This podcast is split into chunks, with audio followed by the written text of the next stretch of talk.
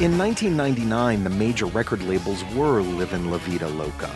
They sold about $13 billion worth of music. Last year, just 8 billion.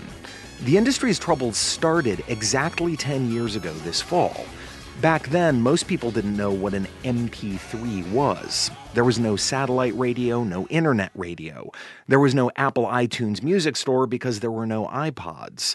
But there was a new piece of software written by a college kid in Boston that let people copy one another's music collections without paying.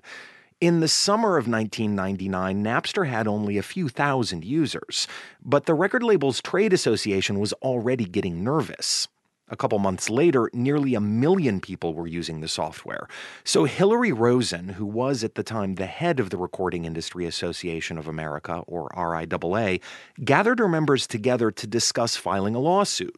But first, she signed on to Napster to play a little game. So you had the heads of all of the record companies in the country sitting around the table naming songs, their newly released hit songs and their back catalog songs, and every single song was available that people named on Napster by the time we ended up filing that litigation. So, wait, let me make sure I've got this right. You're sitting there in a boardroom at RIAA headquarters. It was actually at the Four Seasons Hotel in Los Angeles. Okay, at the Four Seasons Hotel in Los Angeles. And you're sitting there with a PC running Napster to Running demonstrate Napster. to the heads of the labels that all of their stuff is out there. all of their stuff was out there. You don't need to read legal briefs to all of a sudden have some alarmist view about that. All you needed to do was be in that room. Having said that, the other fantastic thing was all of these people are huge music fans, right? So there was this definite vibe that, oh my God, this is so cool. And why aren't we doing this? There were many of us who were kind of heartbroken that we were starting out in such an adversarial position with them.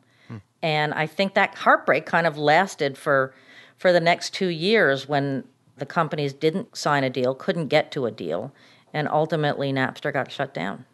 I think it's still the best music delivery system that anyone has seen. It almost sounds like you're saying it was kind of a lost opportunity.